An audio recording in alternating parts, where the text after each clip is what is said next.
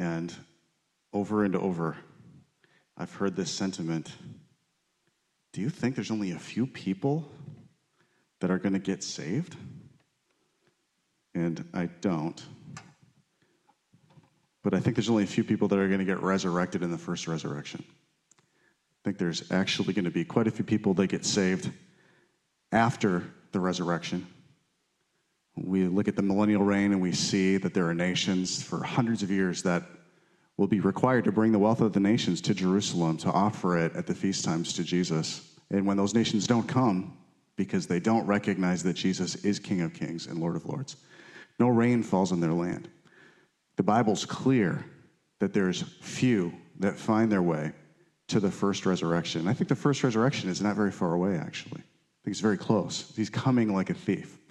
And so today I'm going to talk about some of these things related to Ephesians. But today, when I was writing the notes this morning, um, at like 5:30 this morning, I came upon a passage where the disciples looked at Jesus and they said, "Are there a few people that are going to get in?" And he said, "Yes." he said, "Yes." And you're going to see that passage today.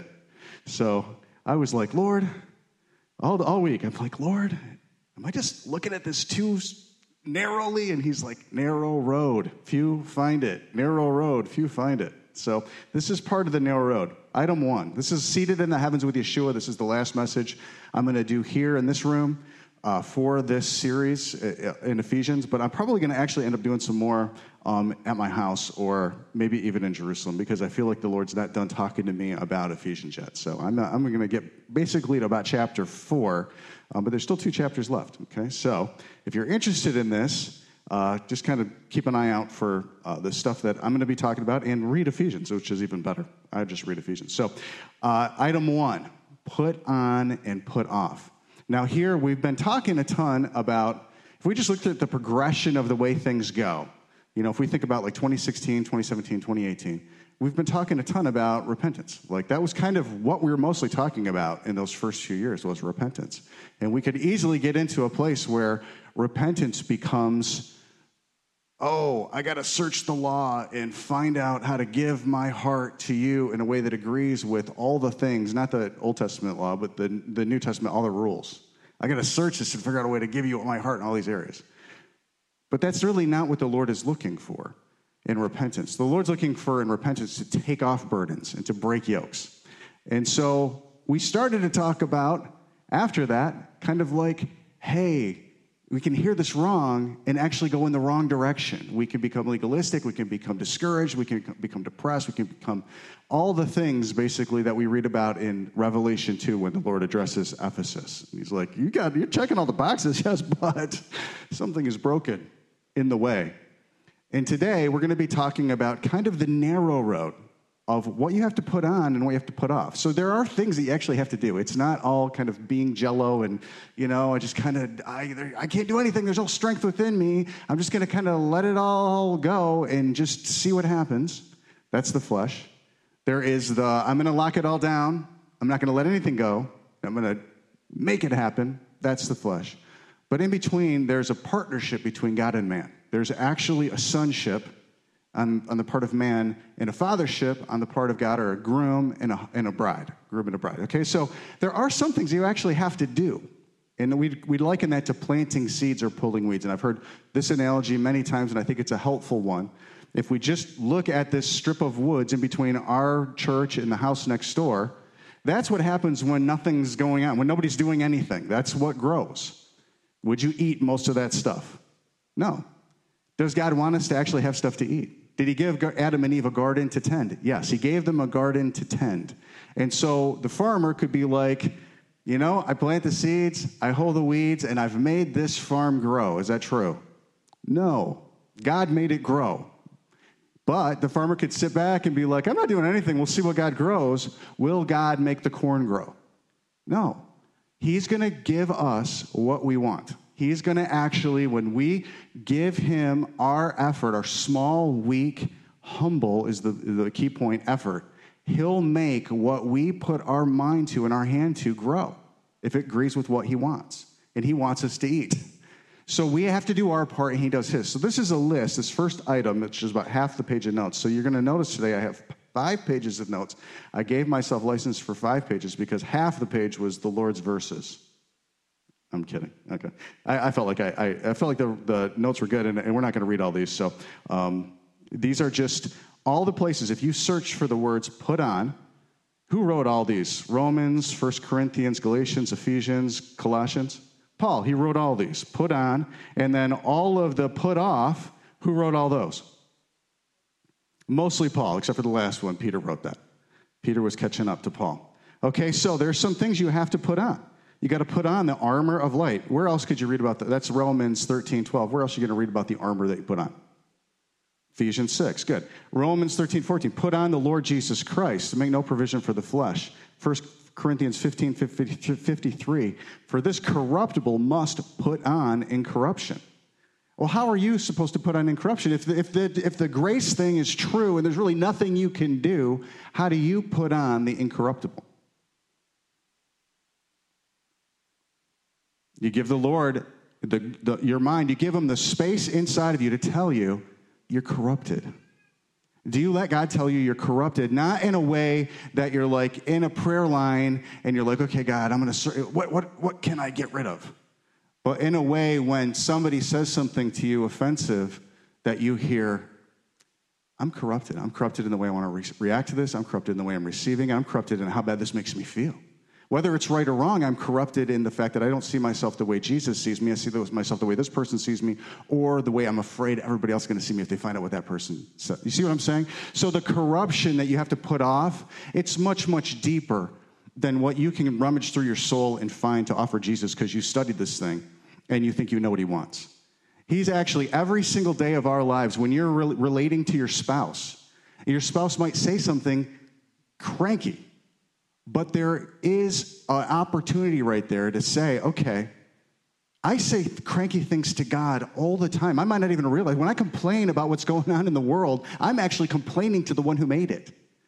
I, when I'm complaining about somebody across the, you know, the, the road or across the house or wherever, across the office, I'm actually complaining about somebody that I didn't make to a person that made me. Do you see what I'm saying? So when we get in a cranky situation with the people around us, that's always an opportunity to say, Am I dealing with this the way that God does? Am I actually growing more like God? Because when I'm complaining, when I'm whining, when I'm not appreciating what God's done for me, does He quit me?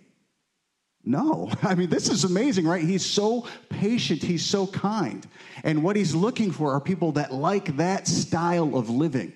And if I say, I want to go to heaven. I say, I believe this thing. I search it for the things I think that God wants me to find in it. But I don't ever value that lifestyle in a way that I'm like, I want to find these things out. I don't want to make provision for my flesh. I want to find these things out. Then he says, okay, that's a seed I'll make grow. Do you see what I'm saying? So that's where we have to get into the what, what do I put on and what do I put off? Like, what, what do we put off? Romans 13, 12. Let us cast, cast off the works of darkness and let us put on the armor of light. What he's saying is stop doing works from your flesh. He's not saying, like, stop going to parties. That's not what he's saying. That's not what Jesus did. He's saying, stop doing the works that were your idea and in your strength that are wearing you out because it's getting dark outside. You're going to lose, you're to lose an ability to see that you and not God. Ephesians 4.22, you put off concerning your former conduct the old man. Everybody say old man which grows corrupt according to deceitful lusts. So, uh, if this passage is to believers, which it is, it's Ephesians 4 22, it's in the book that we've been studying. And he says, Put off your former conduct, the old man which grows corrupt. How could it be growing corrupt if I'm a believer? How could the old man be growing corrupt?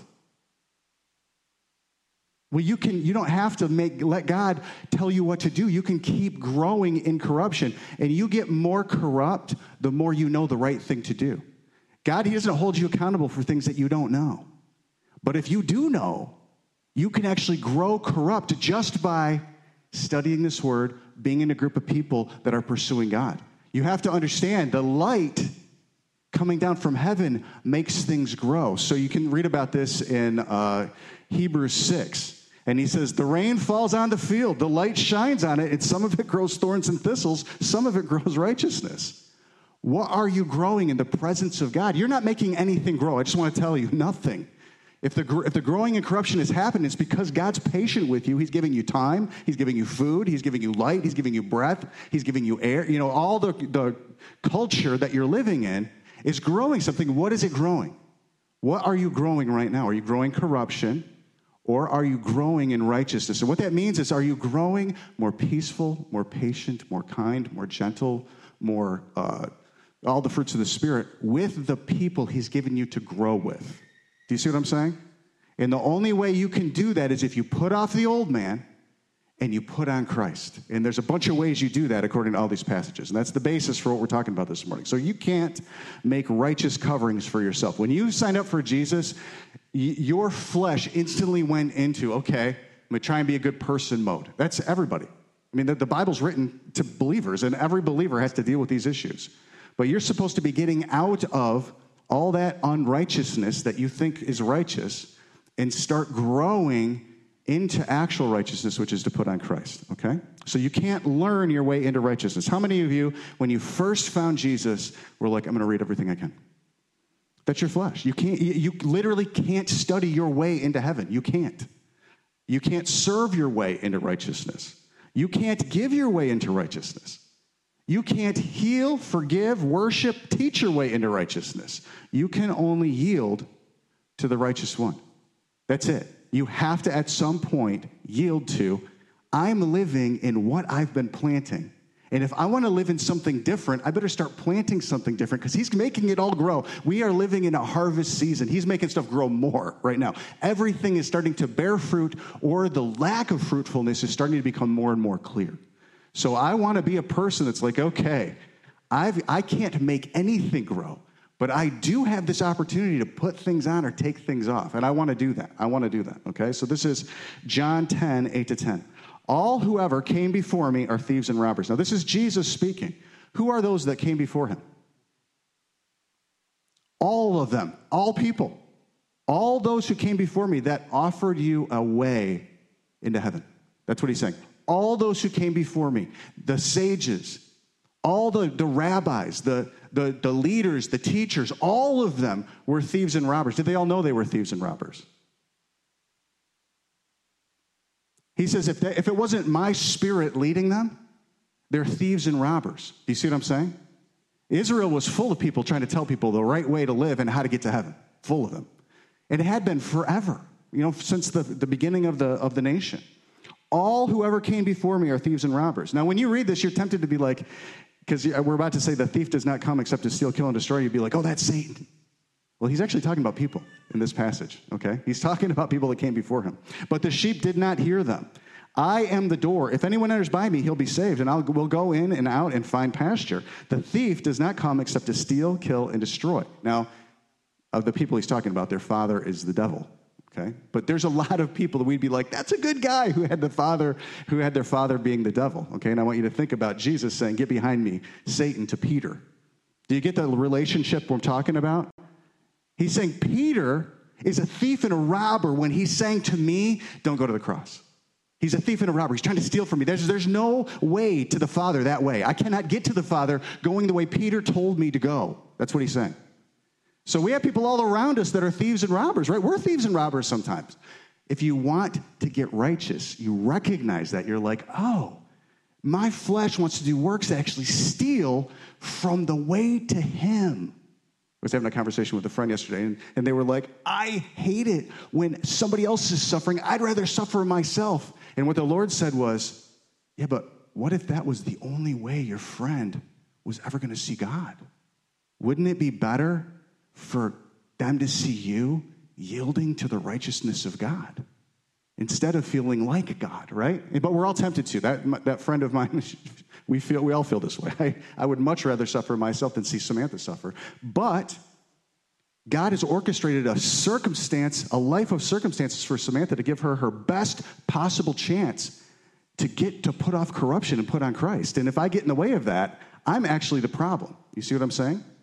So he says, All whoever came before me are thieves and robbers, but the sheep did not hear them. I am the door. If anyone enters by me, he will be saved and will go in and out and find pasture. The thief does not come except to steal and to kill and destroy. I've come that they may have life that they may have it more abundantly.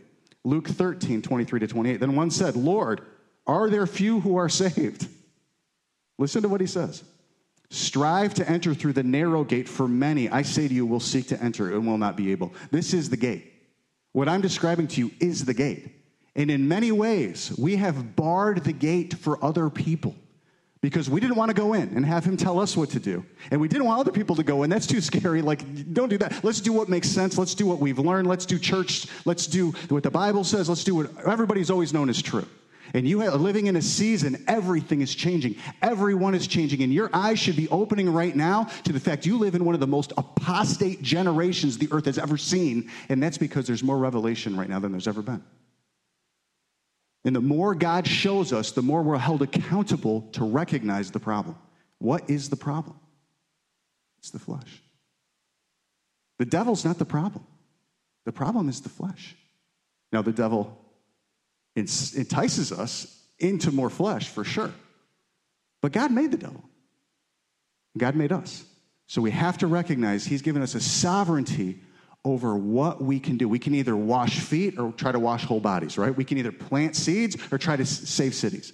We can yield to the partnership between God and man. We can come up to the heavens. If you go up to the heavens, like Ephesians is talking about, you will do what I'm saying because you'll see him and you'll come down in your arrogance and pride in the fear of the Lord. Everybody that sees God, this is what they do. They come down. They go, they go down on the ground. I'm a man of unclean lips. John laid on the ground like a dead man.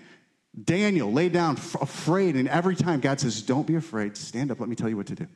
We have to be a people that are in this mode right now, recognizing this is a moment in time to see the world completely differently, okay? When, once the master of the house has risen up and shut the door, and you begin to stand outside and knock at the door, saying, Lord, Lord, open for us. Now, this, this should remind you of the parable of the ten bridesmaids, right? Lord, Lord, open to us. And he will answer and say to you, I do not know you, where you are from. Then you will begin to say, That's because they weren't dwelling in the heavens with God. Now, when you hear the phrase dwelling in the heavens with God, if you're like me, you probably picture kind of sitting in this room, maybe in, you know, I picture in my living room at like five in the morning when no one else is awake and I've got my eyes closed and I'm talking to the Lord. That's definitely dwelling in the heavens with God, if it is. But it's more than that.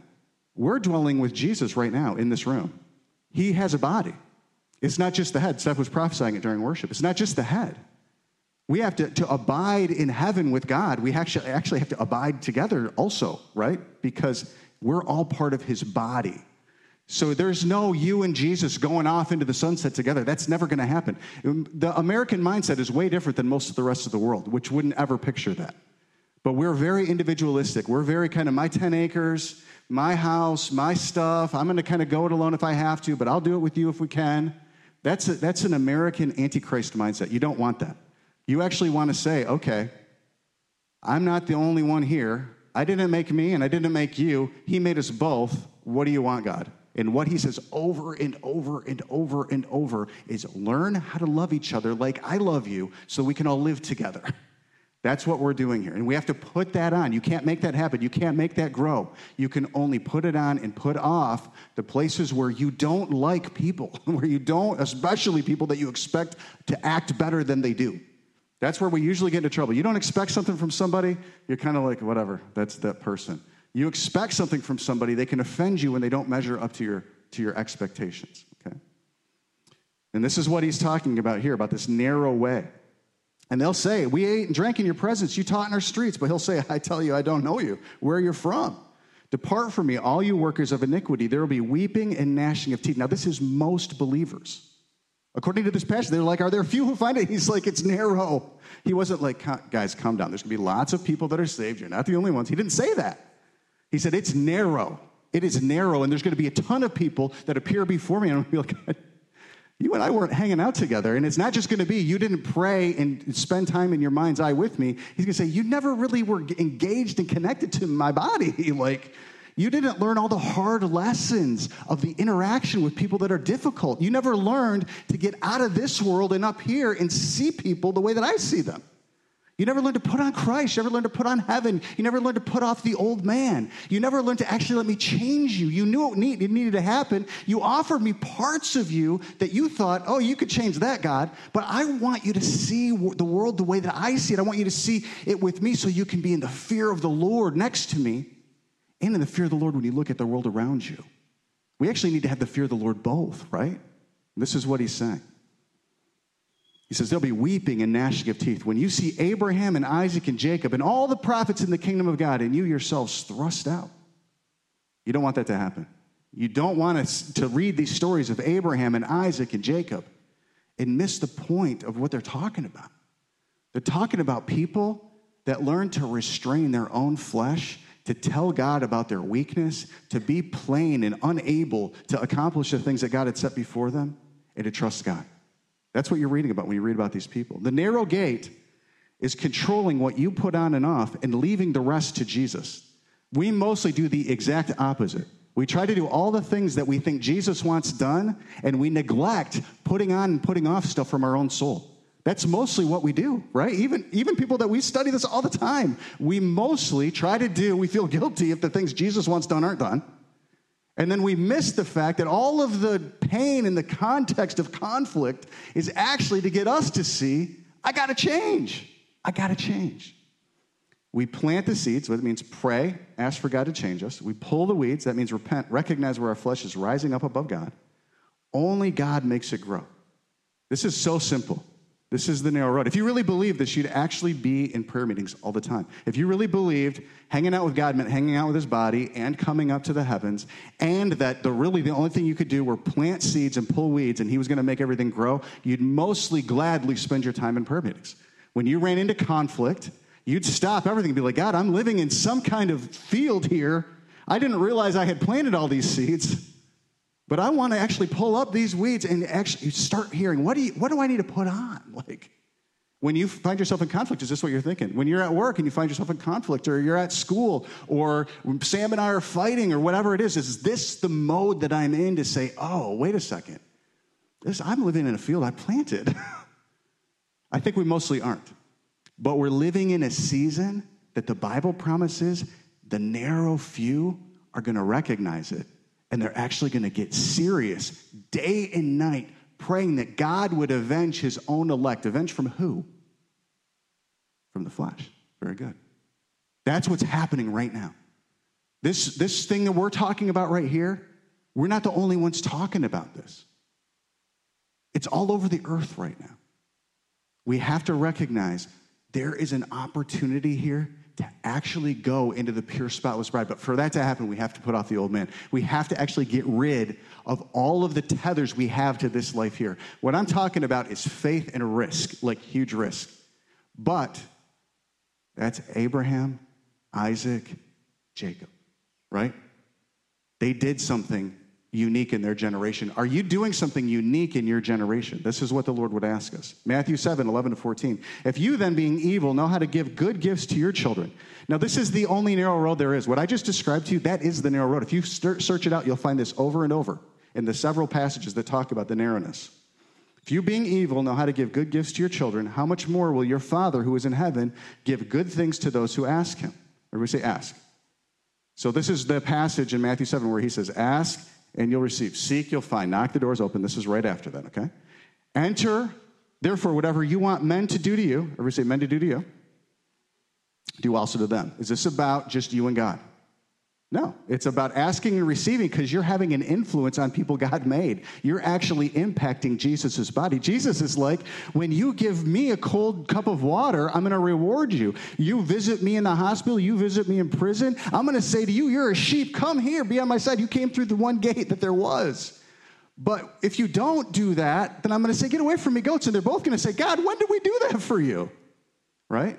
He says, when you do it for my body, when you do it for one of the least of these, my brethren. He's talking about the household of God. He's not talking about going and finding the soup kitchen in town and feeding people that don't know him. That's not what that passage is about. It's about how you deal with Jesus, his body, the people that are part of his body. It's not metaphorical, it's real. You, Mary, you are part of Jesus. If I look at you and I don't see Jesus, I don't see you right. If I hear you and I don't hear Jesus talking, I'm not actually hearing you right.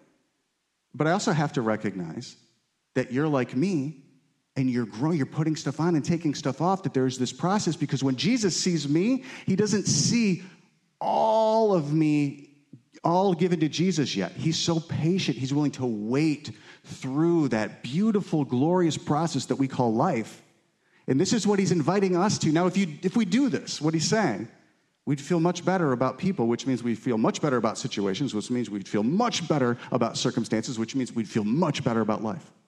But we mostly feel annoyed about people, so we feel scared in situations, and that makes our circumstances feel like challenges, and we mostly find life difficult, right?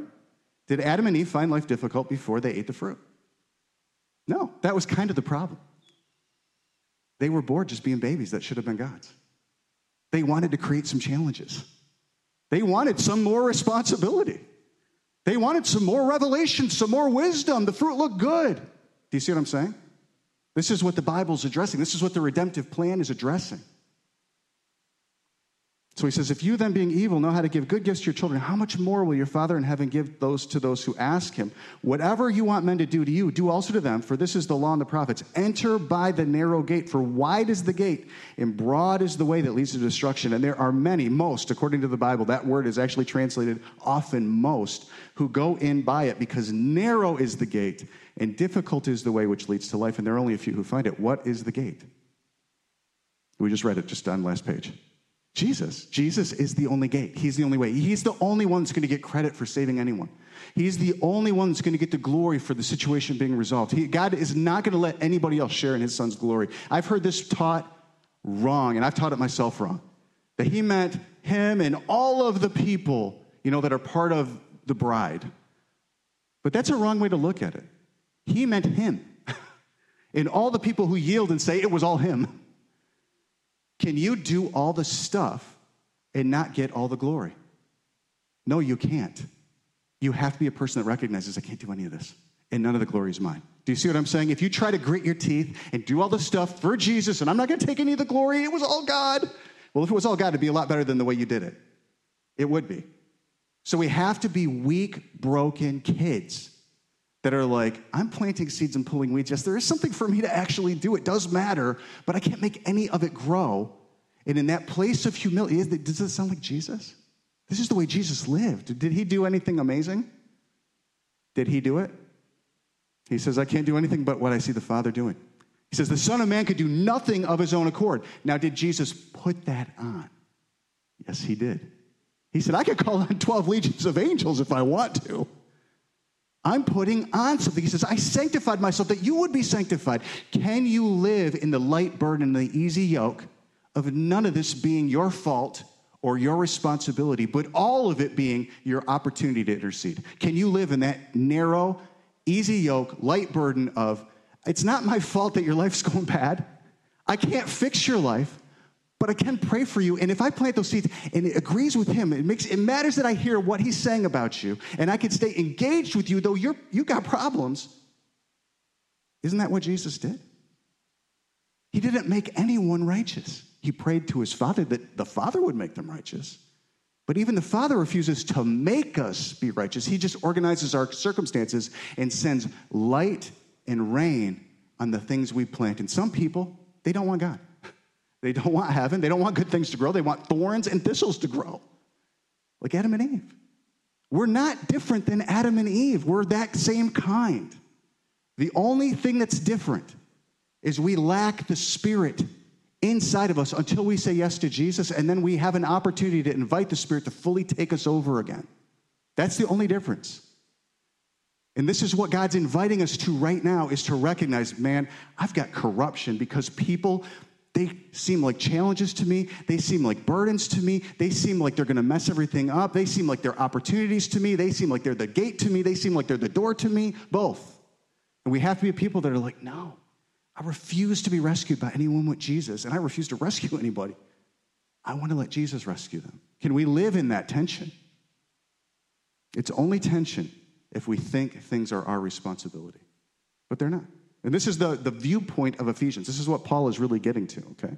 So this only happens, this entering by the narrow gate, it only happens in the context of difficult people that you stay engaged with, which means tell the truth to, believe in, run with, and forgive over and over and over and over. And we'd be like, how many times? How many times? Anybody know? 70 times seven. That's a lot of times to forgive somebody for a big offense. If somebody's offended you what is that, uh, 140? It's a lot of times. I can't even do the math on the fly. Tim's doing it back there. That's a lot of times. You, haven't, you really haven't forgiven anybody that much. You've probably forgiven the worst offender three or four times. Are you running out of what it takes to forgive people? If so, you're running out of what it takes to endure this time of harvest. Are you running out of what it takes to believe in people? If so, you're running out of what it takes to endure this harvest. Are you running out of what it takes to stay engaged, vulnerable? That's what that means.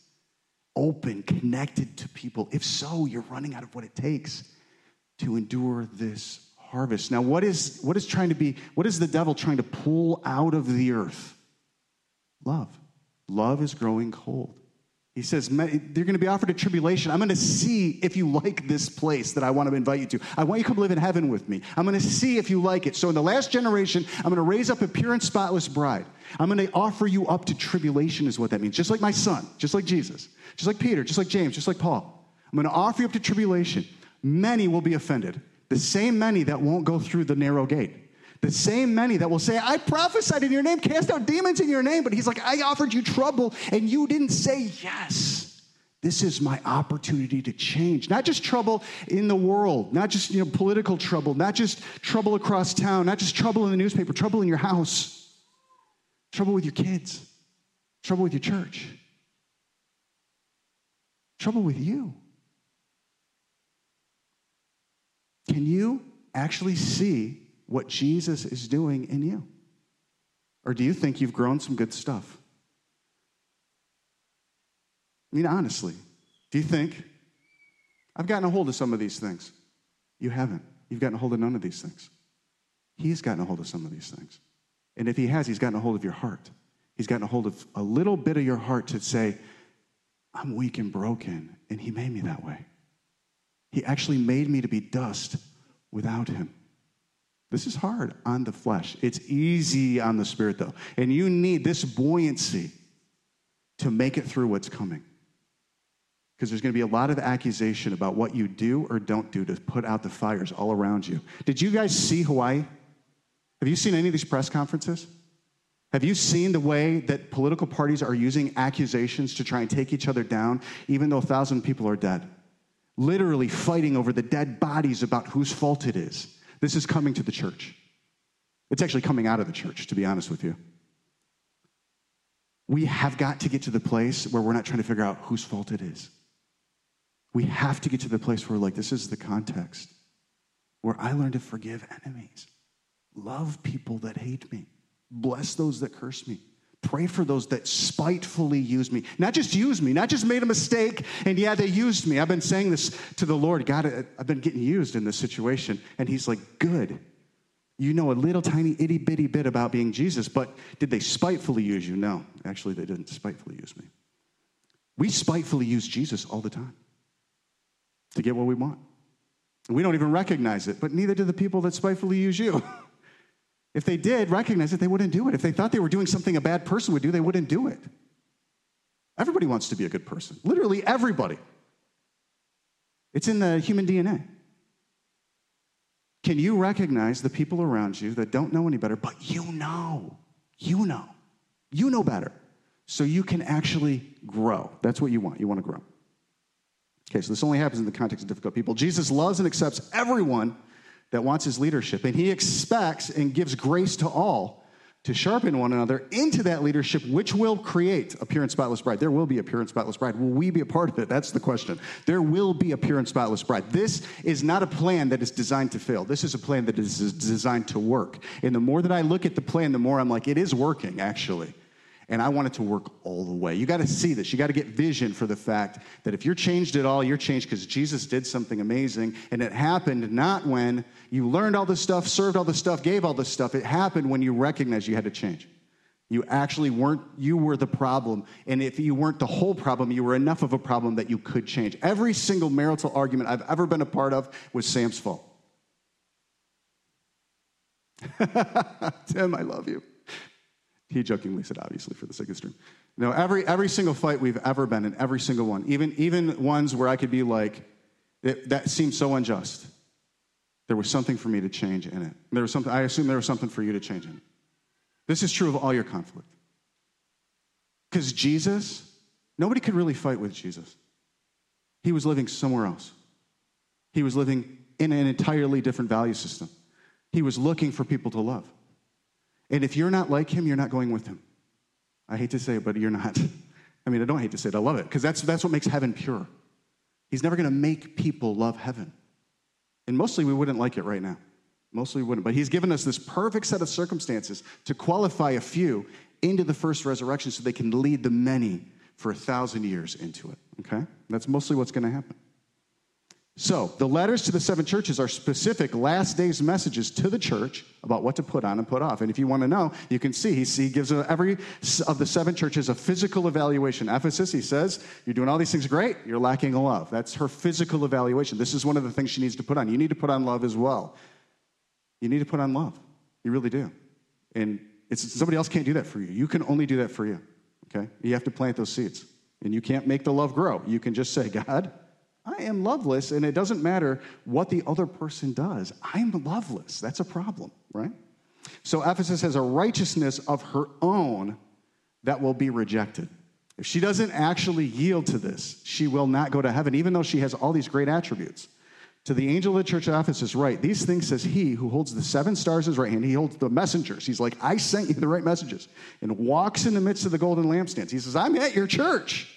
I gave you the messages, I'm at your church. I'm leading the church and I'm at your church, is what he's saying. That's what he means. I know your works, your labor, your patience. Well, Jesus, if you're leading the church and you're in the church, why is the church growing some stuff that's not like you? Because he's not going to make anybody pick heaven. None people. Even Ephesus, even the seven churches he picks out to write letters to. He's not going to make you righteous unless you say, Jesus, I got to be more righteous than this and plant some seeds, put some stuff on, put some stuff off. Okay? It's all about you changing in the context of other people that don't seem to want to change that much, but sometimes they do, and you get inspired by them changing, so you want to change too. It's sharpening each other, it's growing, it's all the analogies, right? I know your works, your labor, your patience. I'm there. That you cannot bear those who are evil. And you've tested those that say they're apostles and are not, and I found them. Now, the Lord said to me this morning, He said, Tom, I'm there. I'm in the meeting. I know what everybody's thinking. I know where they delude themselves. I know where you delude yourself, Tom. I know where you run a circuit around what's true, and everybody around you knows it, and you refuse to see it. He says, I know where that happens. He's impatient with you.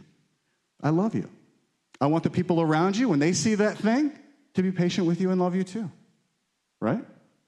I want you, when you see that thing, to be patient and know that I love you too. Like, can we live in this environment? Not without this, not without us actually putting something on that we don't have and actually saying, this will never, this, this room will never make it into heaven the way it is right now. If he came right now, he, we would not go. Paul said, I don't think I've obtained it. But this is what I do. I forget what's behind me and I run this race. And then he said to Timothy at one point in time, he says, I got the crown. I got it. I got it. How? How did you know you got it? Paul he says, I'm pouring myself out like a drink offering. Everybody's left me and I still love them. That's how I know I got it. They all canceled me and I didn't cancel any of them. That's how I know I got that crown. That's how I know I'm like Jesus, right? That's what we need. This is doable. What I'm saying is not impossible. If you plant it, it will grow. But if you don't, it will not. And if you plant it alongside a bunch of weeds, the weeds will choke it out. If you plant it in stony ground, the stones, when the heat comes, the stones won't be enough soil to hold it. If you plant it and then you live your life where all the birds are, the birds will come and eat it and take it away. You have to plant it in good soil. You have to give yourself to this, right? This is so important. We need to not give up the fellowship a habit of meeting together. Even more so as we see the day approaching, we need to plant more seeds. We need to recognize the field we're living in, the problems we have, they're our fault, not everybody else's fault.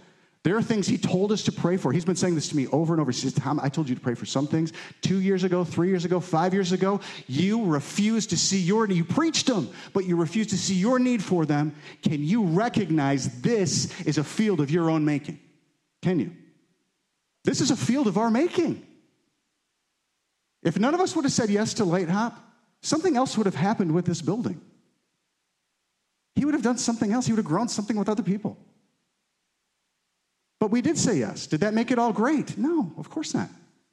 We're learning to live a real life with a real God who refuses, put so much dignity on what we want that we could actually look around and be like, some of this is what we wanted. And I could change. I could actually change what I want.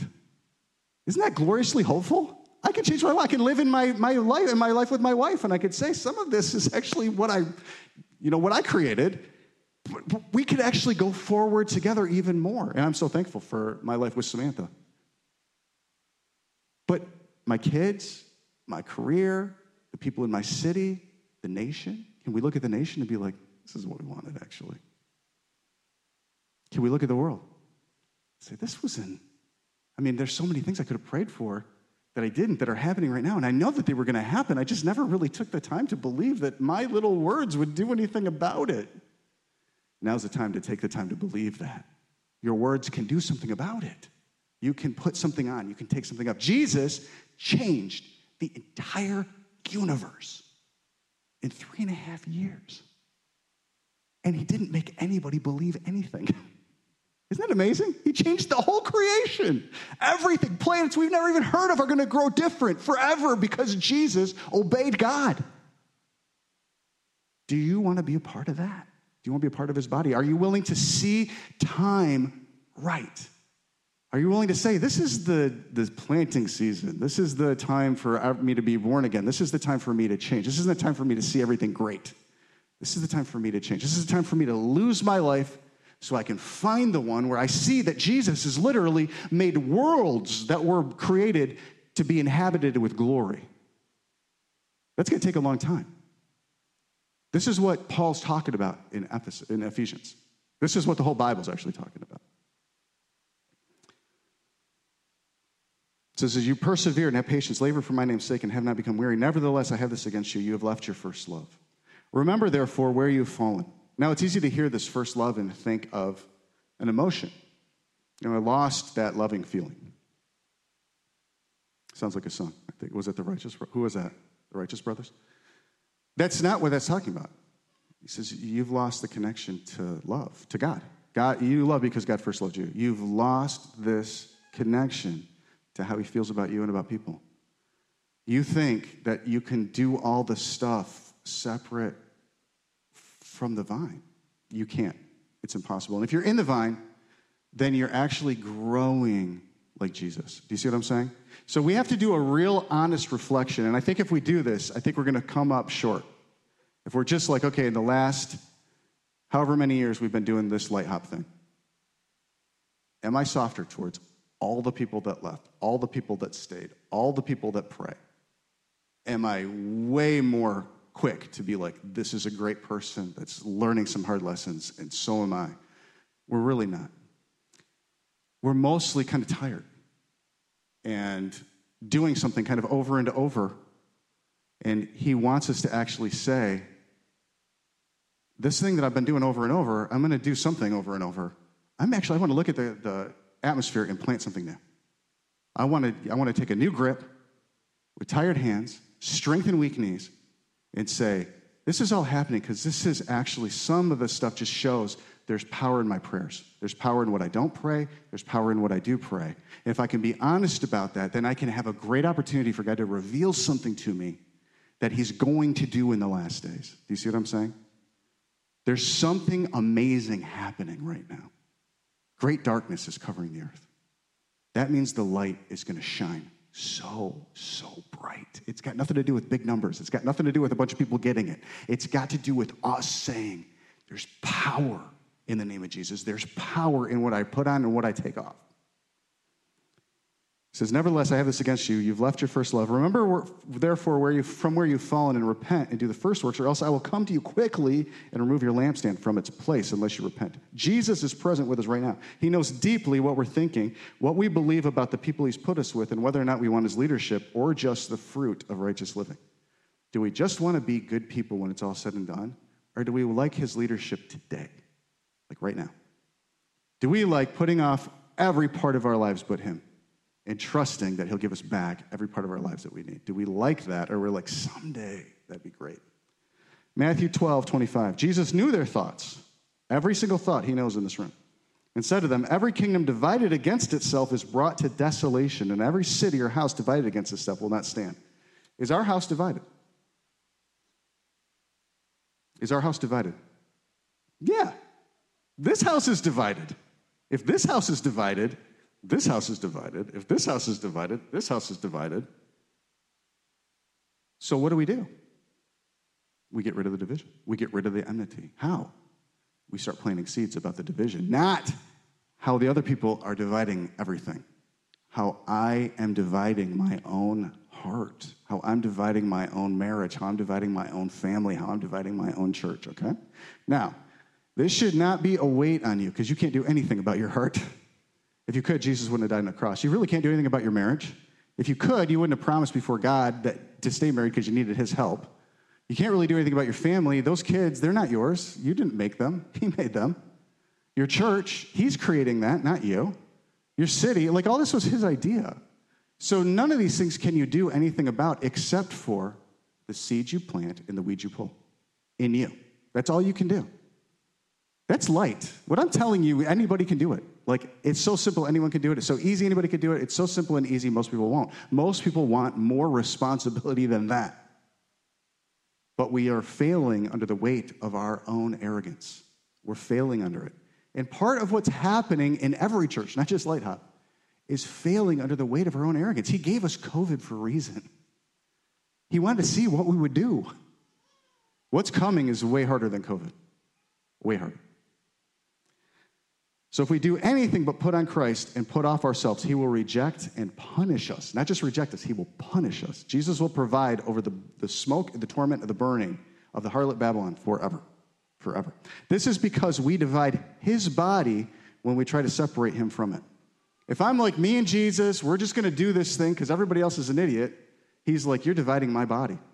You're separating me from the people that I made and the people I'm with. You're actually the one that's delusional. You're off on your own. He's like, I would never leave my body. I will never go off with you by ourselves. I will always stay faithful. Now, he leaves the 99 to go after the one. That is true. He will seek out the one. But if that's your mode of living, he will let you go. He will let you go. He's merciful, but he's not dumb. He will let you go. He's building a family, he's redeeming a family. If we separate even the thief on the cross from Jesus' body, we cannot be his. He said this to me this morning, as clear as I'm talking to you. He said, Look at what the thief on the cross did. Look at his righteous works. Look at all the great things he learned. Look at the amazing theology he had taken on. If you separate that guy from Jesus, you can't be his. So, what is on you actually to grow, become, learn, do? Nothing. It's all on you to yield to his leadership. And you could yield to his leadership like that thief on the cross did in that moment. And he said, I'll be, You'll be with me in paradise today, buddy. Can you let people be part of Jesus' body like that? Or do they have to learn what you learn, think what you think, do what you do? Do they have to line up? Are you running out of patience with them? When are they going to get this? How are they going to? Do you see what I'm saying? He doesn't do that. He doesn't do that with you. he doesn't do that with me. So we have to be a people that yield. Oh, God, if I were running this, I'd do it a lot different. He's like, thank God you weren't. Thank God you weren't. But Jesus. And he'll give us his spirit so that we can. And all we got to do is plant the seeds and pull the weeds. Luke 11, 23. He who is not with me is against me, and he who does not gather with me scatters. Have you scattered the body of Jesus in this room? Yes. Can you plant different seeds? Yes. Have I scattered the body of Jesus in this room? Absolutely. Probably more so than most. Can I plant different seeds? Yes. Yes, I can. John 15, 6. If anyone does not abide in me, he's cast out as a branch and is withered, and they gather them and throw them into the fire and they're burned. Can you find like minded people who are annoyed about that person like you are? Yes. Can you both get each other burned? Yes. Don't do it. Don't go there. It's not worth it. I find myself repenting of this several times a week. I just wish I had some sense and some brains. Stop talking. But I, my heart hurts, and I want people to see things the way that I do. And I, you know, I want people to be my savior, my rescuer, my confidant, or my companion, or my Jesus. I want people to be my Jesus.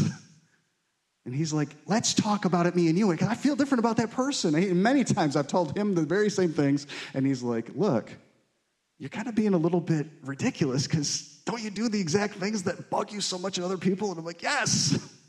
He's like, right. So, do you see how I like you? I like that person too. Maybe their sin isn't any worse than yours.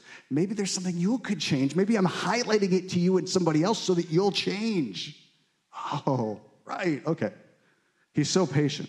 To abide in Jesus means much more than to sit before his throne in our mind's eye or to meditate on him or even to pray and obey. To abide in Jesus is to also abide in his body. You have to have fellowship with other difficult and disagreeable believers in love. So it's we're at a point in time, we're like, like this Ephesus point in time. We're like, I'm staying in it with you. I love you. I forgive you. Come on, I forgive you. I already forgave you. No, if Jesus talked to you like that, would you like that? He knows you're talking about his friends that way. He sees it. He sees it. And there are some heinous violations of you that these people have done. Heinous. He sees that too. Can you be okay that he knows how to navigate it in love? And you don't have to be afraid. You don't have to get you don't have to guard yourself. You don't have to get your rights. You don't have to deal with other human beings any human beings. You don't have to deal with any other human beings afraid and guarded. You can be like jesus. Jesus literally tried to throw him off a cliff. He walked right through. It wasn't his time yet and when it was his time he went up on a cross is that the life you want what if this is your cross moment and you're resisting it Oh, wouldn't that be the greatest regret ever to have spent decades not doing anything that everybody else thought was fun, getting annoyed, and then miss the one thing that you're supposed to embrace when it comes your way? I think we mostly are. Like, I really think we most, if you're like me, we mostly are. But he's like, I'm so willing to grow something new this fall. This fall. He told me this fall is a harvest fall. This is a harvest fall. If you want it, if you can get it, if you can receive it, can you receive something in faith? Can you get out of your own brain and say, yeah, this is a harvest fall? Even if it's not the harvest fall, it's enough of a harvest fall. I'm going to get something new. What if this was the start? What if today was the day everything changed for you? What if today was the day everything changed just because you started to plant different seeds? Wouldn't that be amazing? Wouldn't it be worth it? be worth the whole legacy, the whole history of everything that's happened if you came to a point in your life before Jesus returned where you just gave it all to being weak and meek and a child and planting some seeds and trusting that he could make it grow that afternoon, like the thief on the cross, or this season or next year. Like that, that thief on the cross planted one seed and harvested an entire eternity of glory. One seed, one afternoon. What's God saying to us this, uh, this morning? What's He saying? Who's your enemy? Who's the problem? Who are you guarding your heart against? Who do you try? You, you avoid certain conversations. My, my older sister, and I'm not picking on her because she's just really amazing, but she has this list that she used to have of things we couldn't talk about. she's like, if we talk about that, we're going to fight. If we talk about that, he's going to wig out. If we, and I think she's given up her list in this season because God has disrupted her, her boat. Do you have a list of things you just don't say because you know if you go there, that's you managing the world? God, I got a problem. I hate conflict. I hate a cross. What are you saying? What are you saying, God? Julie, forgive me. All right. A couple more minutes here. So to abide in Jesus means you have to do, abide with difficult and disagreeable people in love. 1 Corinthians 13, 4. Love suffers long and is kind. Love does not envy. It doesn't parade itself. It's not puffed up. It doesn't behave rudely. It doesn't seek its own. It's not provoked. It thinks no evil. It does not rejoice in iniquity, but rejoices in truth. It bears all things. It believes all things. You should be hearing some weeds all around you right now. You can hear the wind rustling through these weeds hopes all things, endures all things. Love never fails. It's like not running out because it's the love of God. The love that the Bible's talking about, it's not like, oh, we're getting, we're getting short on supply here. It's the love of God. Are you tapped in? Is it flowing through you? Or are you trying to grit your teeth and be a little less weedy and a little more fruitful? If you're trying to grit your teeth and be less weedy and more fruitful, you're going to go to hell. No one is going to get credit in heaven for that if you're opening your heart and saying, God, there's some stuff restricting the flow here, I can't make it go away. But it's not okay. I'm planting the seeds of my own death right now. He will resurrect it in glory. He will. You will be in heaven with him. This, you know, this very moment, he says to the thief on the cross. This very moment. when you put heavy loads on yourself, you divide Jesus' body. You're setting an example. You're being a witness of a false gospel. He's not okay with that. He's not okay with you being like, I love Jesus with all my heart. I go to prayer meetings. He's, he's amazing. I just have to get a little bit better at this thing. I'm gritting my teeth in this area. That's a false witness. That's a false witness. Where are we being false witnesses? At lots of places, I want to tell you, lots of places where we feel like we got to save the world. Lots of places where we feel like we got to get better at this. You can't get better at it. You can only get more vulnerable, more open, more real more dusty. Okay? Be dusty. This is only a spirit filled reality. Your flesh can't do this love. To do this, you have to put off you and put on Jesus. That means you have to let Jesus change your entire life. Revelation 3 18 to 19. I counsel to you buy from me gold refined in the fire that you may be rich. Does he want you poor? No. Does he want you naked? No. Does he want you blind? No. He wants you holy righteous. This is the only gate, though. This is it. That you may be clothed, that the shame of your nakedness may not be revealed, and anoint your eyes with eye salve that you may see. As many as I love, I rebuke and chasten. Therefore, be zealous and repent. Do you love people like Jesus does? Do, you rebuke and chasten people? In love. Without giving up on them, without believing their ministry is about to end, without thinking that they can't change, are you willing to rebuke and chasten like Jesus does when he does? in the, in the spirit of the way that he does it. How does he rebuke and chasten you? He rebukes and chastens me. Does he? Eh, raise your hand if he's ever rebuked and chastened you. Eh, raise your hand if he's doing it this morning. Does he do it in love? He does it more loving than I do. I want to tell you, I'm, I'm in the way a little bit of this message coming through, but he does it in a way that you could miss it if you weren't paying attention. He does it so gentle. He, he defines gentleness, it's the fruit of his spirit. He does it so patient so kind, so loving, so joyfully. He does it joyfully. Can you do it joyfully, but do it? This is what he's asking all of us right now. He's, he's actually been saying that this in this room since about 2017.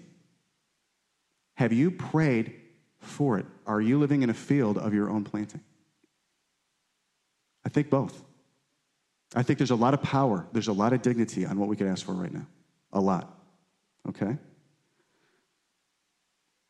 This is based on the principle of reaping and sowing. You're living in the field you planted sometime before now, and I give you this Galatians passage. Uh, we need to read it though. You're abiding in Jesus to the measure you sowed to that in the past. Okay, so you're abiding in Jesus to the measure you, he was like, he pricked your heart. He's like, you need to be a witness in this way. This is something you should be praying for, and then seeing, measuring. Am I living more and more as a witness? Am I getting more conflict and saying more to love, yes to love in the conflict? And if you're not, what did you do? What did you pray? What did you think about? What, where, how patient were you with the world and impatient with Jesus, his body, right? How much were you kind of like, you know, yeah, that's that witness thing, it's going to take care of itself somehow, someday, I don't know. And he surrounded you with a bunch of difficult people, and you're like, mm. are you following me? So, for years, Jesus has been saying this message in this room. He's been saying, if you don't have a cross, you're not mine. He's been giving us over and over and over again truths from the word that you have you actually have to follow him in the fellowship of his suffering this way. And he's given us probably 4,000 prayer meetings in that time. Did we plant all the things he told us we were going to need so that in this season we're like i love the conflict. I love it when people misunderstand me. I love it when they lie about me. I love it when they accuse me. I'm actually yes this is i'm in the fellowship. I count it all joy when they persecute me for his name's sake. No.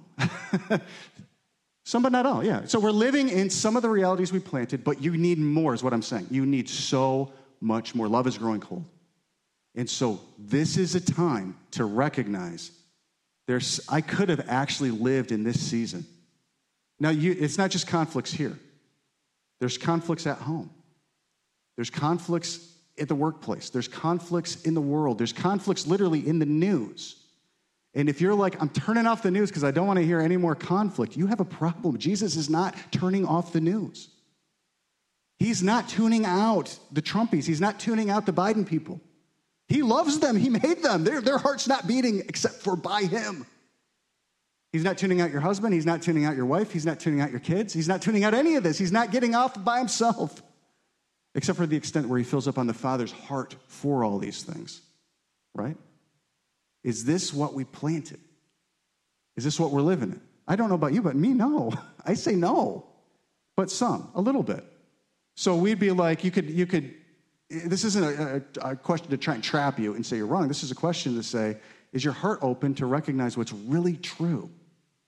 Is your heart open to recognize what's really true? Is this, do you want to take this heart into heaven? No. So we want to plant some stuff, right? Are you following me? Okay, did that, did that clear it up? Helped a little, okay. Okay, so this is only a spirit filled reality. You can't do this on your own. It's based on reaping and sowing. Okay, so I'm going to read this Galatians 6, 1 to 10.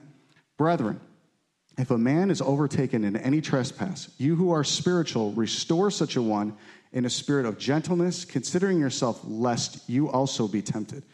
Recognize when you see something in someone else, there is a temptation in your flesh to take on that very same spirit. The devil's no dummy, he knows how to provoke your flesh. And if you see something in somebody else and you're like, this has to get addressed, you have to recognize. You're recognizing it because you know it. It's something that is, makes sense to you, what's happening. Doesn't make sense to everybody. If you recognize it and you know it, there's a good chance you do it and you're susceptible to it. And this is what this passage is talking about. Like, can you just get rid of whose fault it is and say, okay, there's a chance for me to recognize something in me right now in this conflict, okay? Bear one another's burdens. Everybody say that. Bear one another's burdens. And so fulfill the law of Christ. Now, I want you to go jump down before we read anything else and look at, at verse 5. Each one shall bear his own load. Wait a second. You said bear each other's burdens. How can each one bear his own load? Which one's true? Yes. You bear other people's burdens. You don't expect anybody to bear yours. This is the way Jesus lived. Why? How could he do that? Well, he had someone bearing his burden. Who? The Father. I can bear your burden. But I don't have to expect you to bear other people's burdens, and you don't have to, you're not going to bear mine. I'm going to actually grow in a confidence that Jesus is bearing it all for me. This makes you a river and not a traitor. Do you see what I'm saying? If we're like, we're supposed to bear each other's burdens, this is what broke the church in Acts 6. I'm tired of waiting on these widows. Somebody else do it. Jesus, he didn't get tired of bearing people's burdens. He said, I came not to be served, but to serve. If that's what I did, you do it too. So when we read this, you got to keep that in mind. This is talking about something really specific, okay? In a spirit of gentleness, considering yourself, lest you also be tempted. Bear one another's burdens and so fulfill the law of Christ. But if anyone thinks himself to be something when he is nothing, he deceives himself. But let each one examine his own work. Now, you, you can know this when you're annoyed that people aren't doing what you think they should do for you because you did something for them. And we all feel that. And he's saying, don't think too much of yourself. Recognize you got to change. That I, he's like, I'm not with you in that little sidebar conversation, being like, yeah, you're right. He's not in that. He's like, let's talk about you. I'll talk about the person to the person. Let's talk about you. I just highlighted something to you. If anyone thinks he himself to be something when he's nothing, he deceives himself. But let each one examine his own work, and then he will have rejoicing in himself alone and not in another. For each one shall bear his own load. Let him who is taught the word share in all good things with him who teaches. Do not be deceived. God is not mocked. For whatever a man sows, that he will also reap. For he who sows to his flesh will of the flesh reap corruption, but he who sows to the Spirit will of the Spirit reap everlasting life. And you can have a false gospel, a false imagination that you're just in this hard thing. You've been doing all the right things and you're going to make it through. And yes, Jesus is going to vindicate it all and it's all going to get wiped away and all of your tears going to be wiped away. And he would say, Some of what you're living in is you. It's not all a story about your heroism, some of it is literally what you wanted. Can you live in the truth of that? Can you be like Peter and have me say to you, Get behind me, Satan, and say, Okay, I'm going to keep following you? He just said something really confusing to me. I was trying to help him. I mean, could you imagine being Peter and being like, no, no, no, Lord, not the cross for you, and, and Jesus, the Son of God, say to you, get behind me, Satan? That took some faith to keep walking with Jesus. That took something to be like, okay, I'm to wait for further information here because I, I thought I was helping, right? This is what it means to be in truth. This is truth. This isn't pleasantries. So, in this last part, we're going to take a couple seconds. Um, you can read the rest of that if you want to. Oh, I want to read verse 10. So, do all this, like God's not mocked, you reap what you sow. Therefore, as we have opportunity, let us do good to all, especially to those who are of the household of faith. It's actually much more important that you learn to live in the fruit of the Spirit with believers than it is with unbelievers. It's way easier with unbelievers. Your expectations of them are so low they don't offend you. Believers, you expect something from. This is where your heart is provoked to be arrogant, okay, and not like Jesus. Okay, truth and love. I want to read these last three Ephesians passages, and I want to say this, this last thing about the core, uh, the core value of the whole book. This is the last time I'm going to get, get a chance to say it. Ephesians 1 17 and 19. That the Lord God of our Lord Jesus Christ, the Father of glory, may give you the spirit of wisdom and revelation in the knowledge of him. Now, these are the two apostolic prayers. Ephesians 1 17 and 19. It's not the whole apostolic prayer, it's part of it. Ephesians 3 14 to 21. There's two apostolic prayers in Ephesians. If you want to know what Paul's talking about, look at what he's praying for. If you can figure out what he's praying for, you're going to see what the whole book is talking about. Does that make sense? Okay, and his prayers are really clear that the eyes of your understanding being enlightened, that you may know what is the hope of his calling. This is what the whole book is about. What are the riches of his glory in the eh, eh, the riches of the glory? You got to get the, the grammar right here, or you'll miss it because you'll think this is about my inheritance, but it's not. It's about Jesus. What are the riches of the glory of his inheritance in the saints? Paul's like, I'm praying that you would see when you're annoyed with the brother, you're annoyed with Jesus. When, you, when you're impatient with the brother, you're impatient with Jesus. And he's, he actually feels it, he sees it, he knows it. You might be like, I didn't say it, I just thought it. And he's like, Jesus heard it.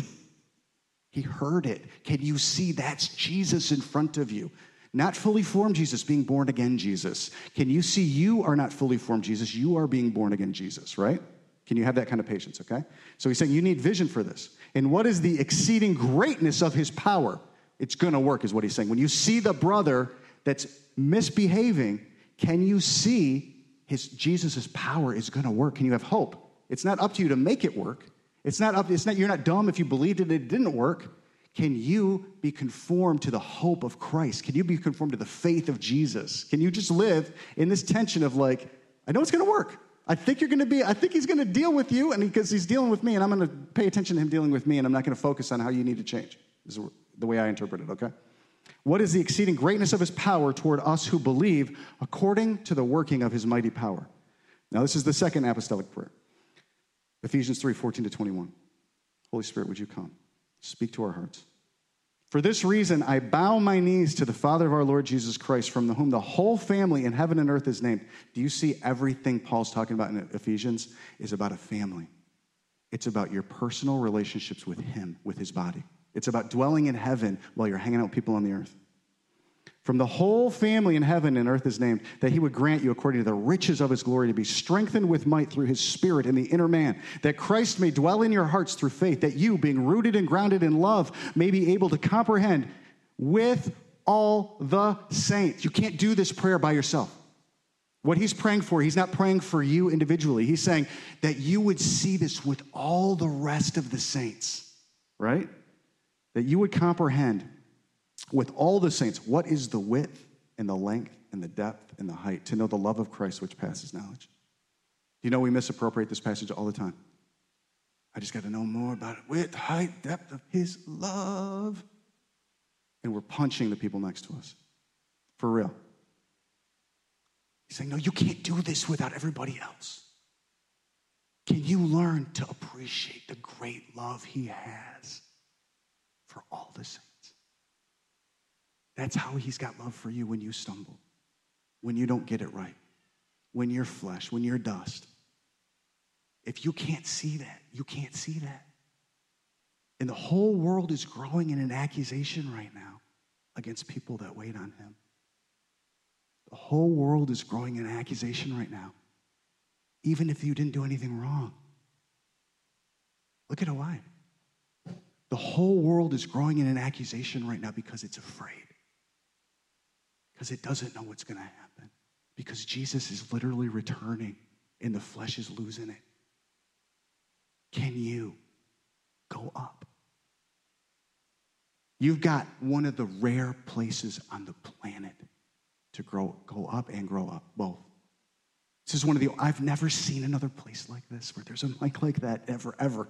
Ever, ever. There's some places that have a mic, and those are glorious places. There's very few places where the mic is open all the time.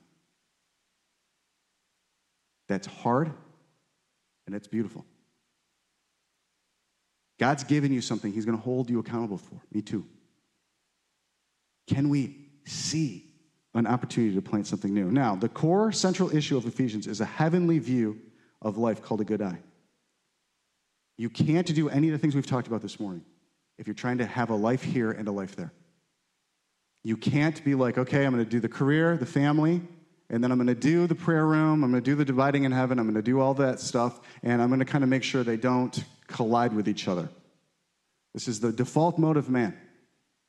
You have to say, I'm going to give everything to this heavenly reality, and I'm going to let my life chase me into heaven. There's no other gospel, there's no other salvation than what I just described to you.